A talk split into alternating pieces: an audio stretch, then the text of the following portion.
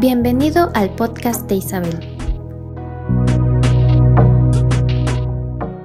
También hay mapas familiares adquiridos de personas allegadas, tíos, abuelos, que van a dejar sus huellas y sus enseñanzas en nosotros.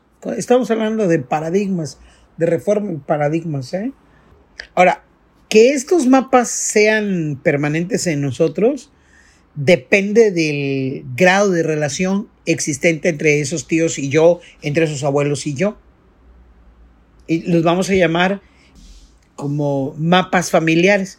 Hay también mapas o, o, programas de escuela, pues influencias de maestros, de personas importantes en la escuela, de compañeros de clase, de amigos, siempre supeditado al grado de relación. También la televisión nos deja una impronta dentro de nosotros, los resultados de lo que el niño o la niña ve en la pantalla. Eh, también las personas que, que nos ayudan, que, que, nos ayudan en la casa. Eh, aprendizajes de, de, de esas personas sobre todo si son nanas, ¿verdad? O niñeras, y sustituyen a los padres. Y los mapas de, de, lo que la calle misma nos deja. Informaciones tomadas de la calle, de amigos, de grupos, de pandillas.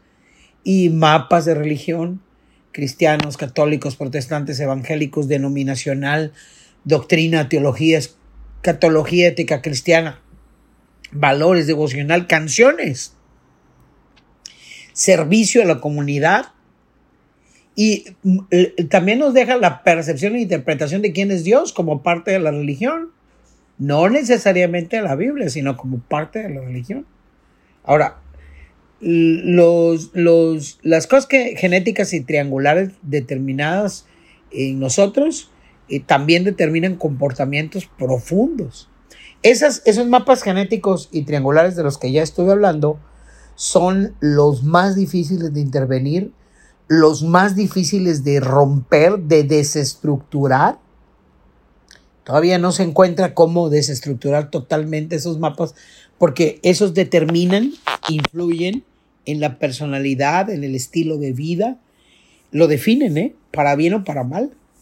La, la gran mayoría de los otros, ¿verdad? Que dije, se pueden desactivar fácilmente o eh, con mayor facilidad, no tan fácilmente. Y la influencia en el niño va a depender de la experiencia, de, cómo se inició la adaptación o, o, del tamaño de abandono de la familia.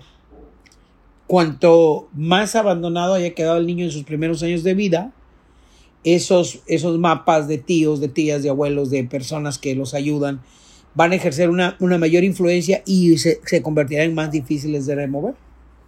Pero la escritura siempre nos ofrece esperanza. Mire cómo dice Hebreos capítulo 4, versículo 12. Qué bonito, ¿verdad? Que siempre hay una esperanza. Dice, pues la palabra de Dios es viva y poderosa, es más cortante que cualquier espada de dos filos, penetra entre el alma y el espíritu, entre la articulación y la médula del hueso y deja descubierto nuestros pensamientos y deseos más íntimos. Esa es la nueva traducción viviente, ¿eh? para que sepa de dónde la sacamos. Entonces, también ciertos programas de televisión van a estructurar en nosotros cosas de inefectividad, irresponsabilidad, de violencia y la pregunta que nos teníamos que, tendríamos que hacer ahí es si son programas eh, que perjudican al niño.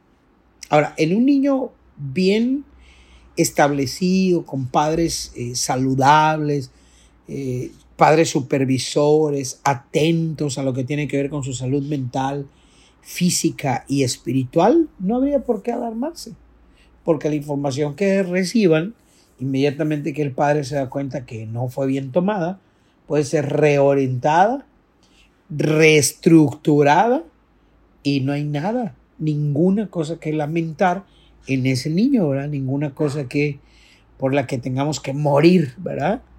Acerca de ese niño. Seguimos. No se lo pierdan. Bye. Sigue a Isabel en sus redes sociales.